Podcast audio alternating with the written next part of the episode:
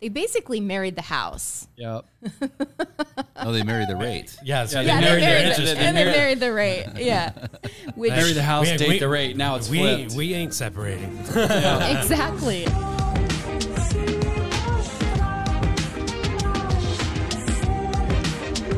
Fannie Mae came out with bleak predictions for the U.S. housing market, predicting that this year we will see a decline of another 1.2%, and next year we could see further decline.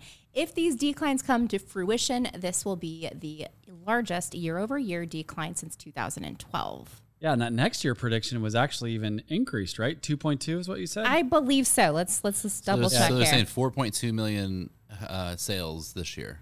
yeah, that's the other thing the- is Which is one point down, like basically 1.8. That's hella. 1.8? Definite. Really? We were at six. We were million? roughly at we six were million. in 2021 we were in 2022 we hit about 5.3 5.28 Okay, so I guess since the the peak, we're down Yes. one. So about 1.12 year over year. year over year. Eh, no one's gonna feel that. No big deal. it's like a fifth of all sales. yeah so Uh, real estate 20% agents less. you might be experiencing lower transactional count we get it but here's the thing zillow's premier agent revenue continues to rise and continues to outperform outperform the market quarter over quarter and year over year so how is it in a declining market zillow is actually doing better So they just came out Huh. with their quarter one. Their Yes. quarter one, and they're and they're crushing it. their premier agent product is crushing it. Yes. What happened in quarter one? I think they connected with Opendoor and they started offering cash offers. Huh. Cash offers in certain markets and being able to increase that lead activity.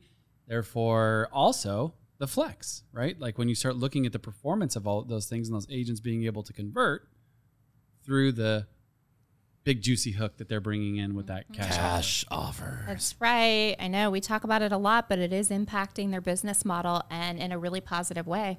Yes, those consumers are Scrooge McDuck. They got big dollar signs in their e- in their eyes, and they're diving through the uh, The dollars. the dollars or the, the coins, the gold coins. Yep, and when your inventory's low, probably everyone's facing it. Majority across the country, they're looking for them seller leads. right? Yes. they need a source to have conversations too, so that's probably a factor as well. But I'm sure the Opendoor one is the biggest factor. They're probably generating an insane amount of, of seller leads. Well, and I think actually our low inventory is only going to drive up the desire for a cash offer. Here's why. Got a house that you want to move into or you want to move. Family expands, right? Whatever the need is to move.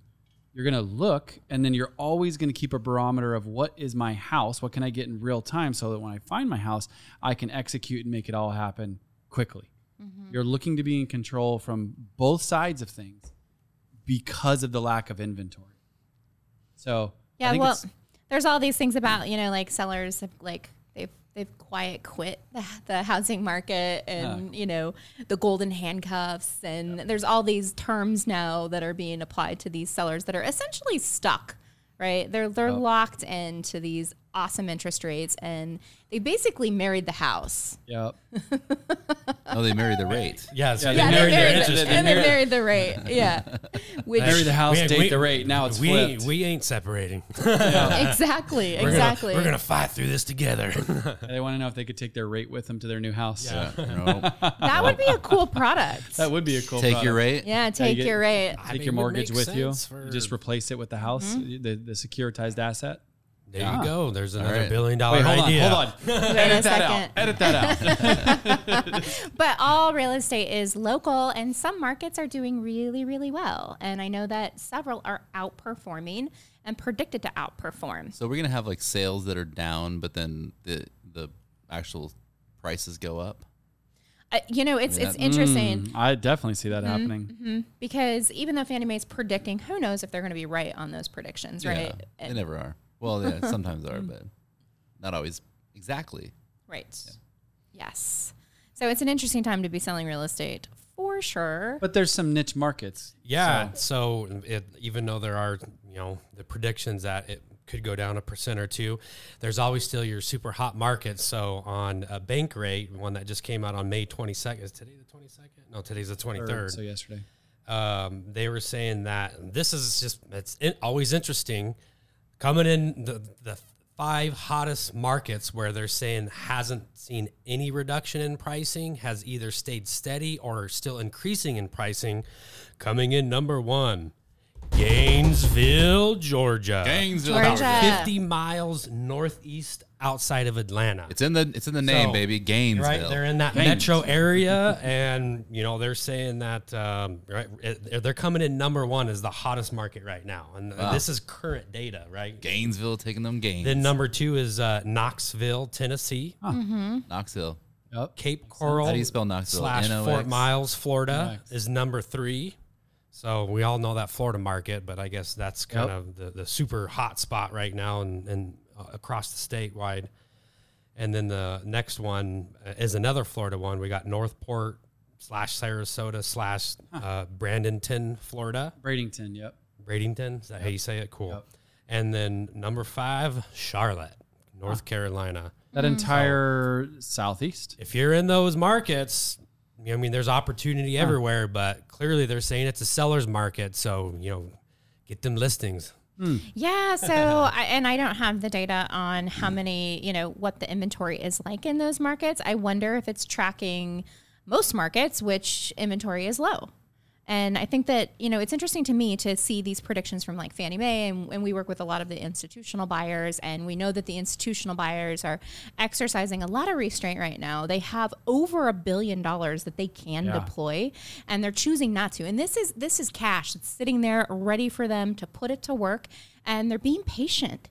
And I wonder why. What do they see because I look at from a pure economic stand, standpoint and I'm like, we are low on housing stock. We don't have a ton of sellers that are selling right now.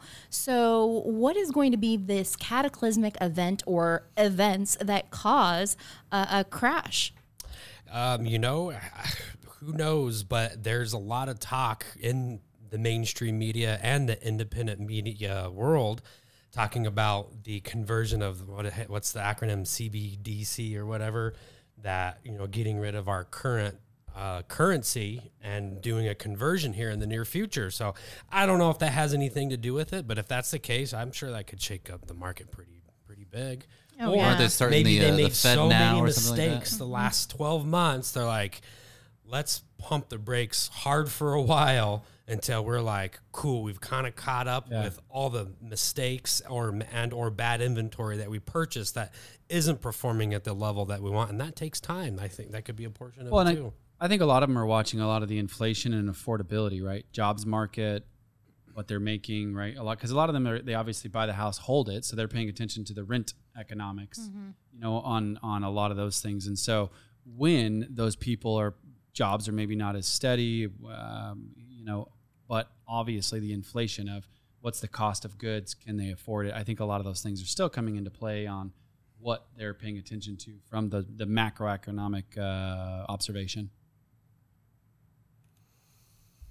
Yeah all the above. I, I think that if you know if if you're selling real estate and you know if you're like me you don't just want to do what you did last year. You want to grow. You want to exceed. You want to you know ramp it up and and you're excited to bring your offerings out into the world and to serve more people. And so in a market such as this that can be a little tricky when there aren't as many opportunities coming to market and so I think that what we can share with you today are a few ways that you can really capitalize on this market and really put yourself in a position of success. Number one, Okay, let's go for it. use Zoodealio. No, I'm just kidding. what's zoodelia what's a zoodelia jay I'm kidding. What's I'm the kidding. Zoodealio? I'm kidding. So, uh, well, let's just talk about it though, because to be real, this is an excellent way to cut through the noise of everything going on in the market, provide homeowners that are considering selling their home certainty and convenience, and give them that real time view of what they can easy exit their home for, like Eliot mentioned, so that when they do find their dream home, they're ready that they can pull the trigger. And I think you must be using Zoodealio or something like Zoodealio. Right. You need to be able to have a value proposition in today's marketplace that's going to separate you from the other 1.5 million active realtors right now, or whatever your local agent count is. Right. I mm-hmm. think being able to, I'll go two. Right. All Being right, able number to- two. Number two. Being very clear on lead sources, right? So, and it's not just leads, it's lead conversion. And what is the process that you're going to do? And I know it goes, it's like success isn't always sexy, it's the day in and the day out. And if you are constantly creating opportunities for yourself, it's like we talk about all the time lead generation, lead conversion 101, having a system, communicating your value proposition in a consistent manner, and then being able to deliver certainty through automation and a even digital experience if that's what they're looking for. Come down to the simple thing that we always talk about. Great conversations, conversations equals closings. Well, I this could be number three if we want it to be, since we're going one, two, three. Let's I do guess. it. Let's do it, Keith. Here's another way to put it: what Eliot just said and YJ said. Use Zoodealio. Well, why do you think, uh, starting off the podcast today, we were talking about that Zillow's getting so many darn seller leads? It's with that cash offer hook value proposition. They're getting a home seller to raise their hand. So using a system like Zoodealio gives you the exact same value proposition, but with badass technology behind it as well, giving a consumer even a better experience that Yeah. they're probably going to get going to Zillow.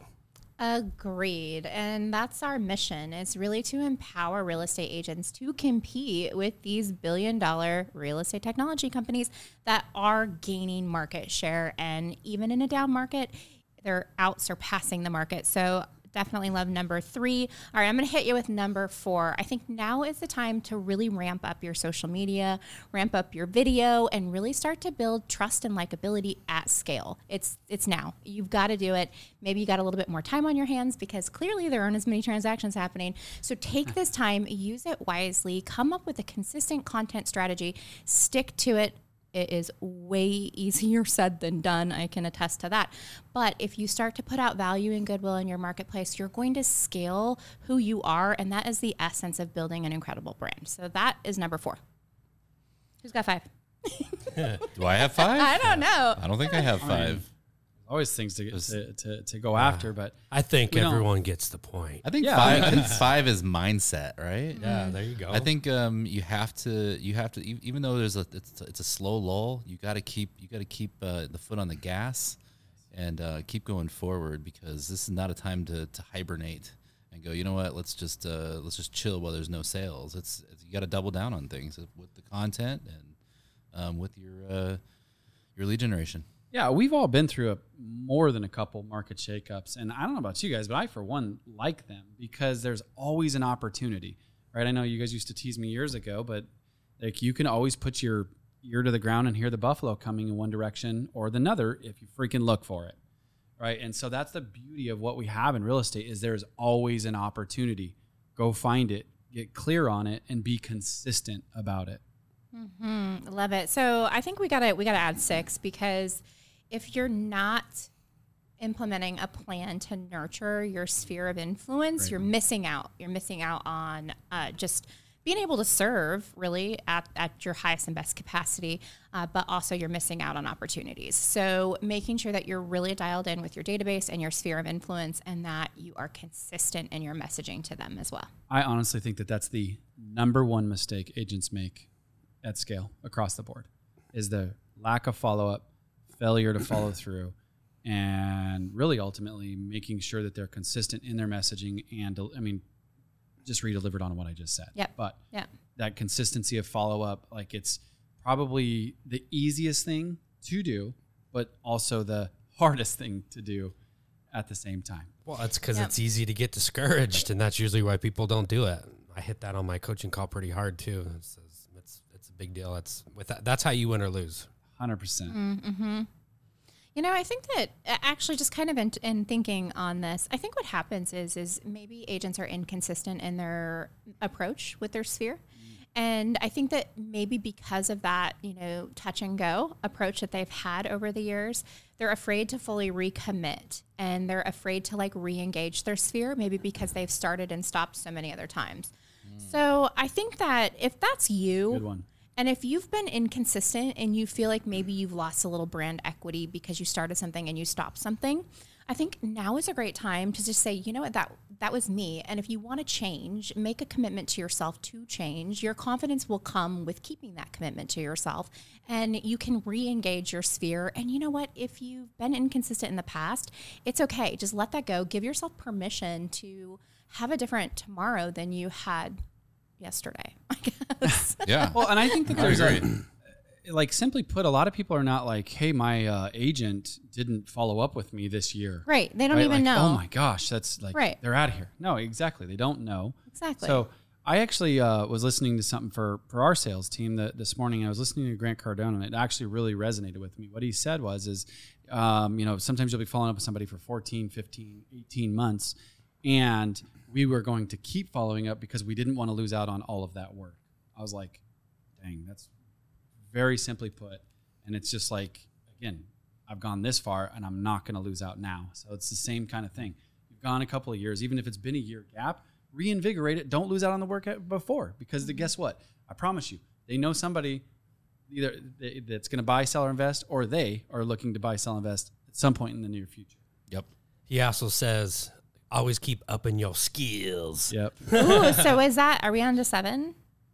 That was seven. I don't know. That was seven. Up Number your eight. skills. up or seven or eight, whatever. I like that I one. lost track. That's a good one. But I love it. Up your skills. That can we can really that can go in so many different directions. Yeah. it's needed in our uh, in our industry. We've I know your social or my social, right? Like cards your classroom, paying attention to like what's the the new message, what's the how are we going to create new conversations, how are we going to automate our business, how are we going to communicate better at scale using technology, right? Those to me are all things that you're doing to up your skills. Yeah, and and it's also all the all the personal stuff. You know, hey, if you're going to be talking with somebody about cash pluses, get really familiar with how that process works and live and breathe it to where it just comes out naturally. Up your skills in your listing presentation. Get so smooth at it that you don't even need to look at anything. You just know and it just rolls off the tongue. That just creates confidence for yourself and anyone else that you're talking with. I love it. Yeah, and, and for all you Zoodealio users, I would say learn the products, right? Learn the Cash Plus, yeah, learn the sell, um, the sell now, move later. Learn those things and learn your talking points as well, because um, the more you can have conversations with people, the better those conversations will go, and the more trust you're going to build with those consumers. So, you know, learn learn the skills, or learn the, uh, and the products. I think if you're a Zoodealio member, tap into our weekly coaching. So every Monday, every Wednesday, uh, some Tuesdays, we hold live Zoodealio coaching and we train on all sorts of different things.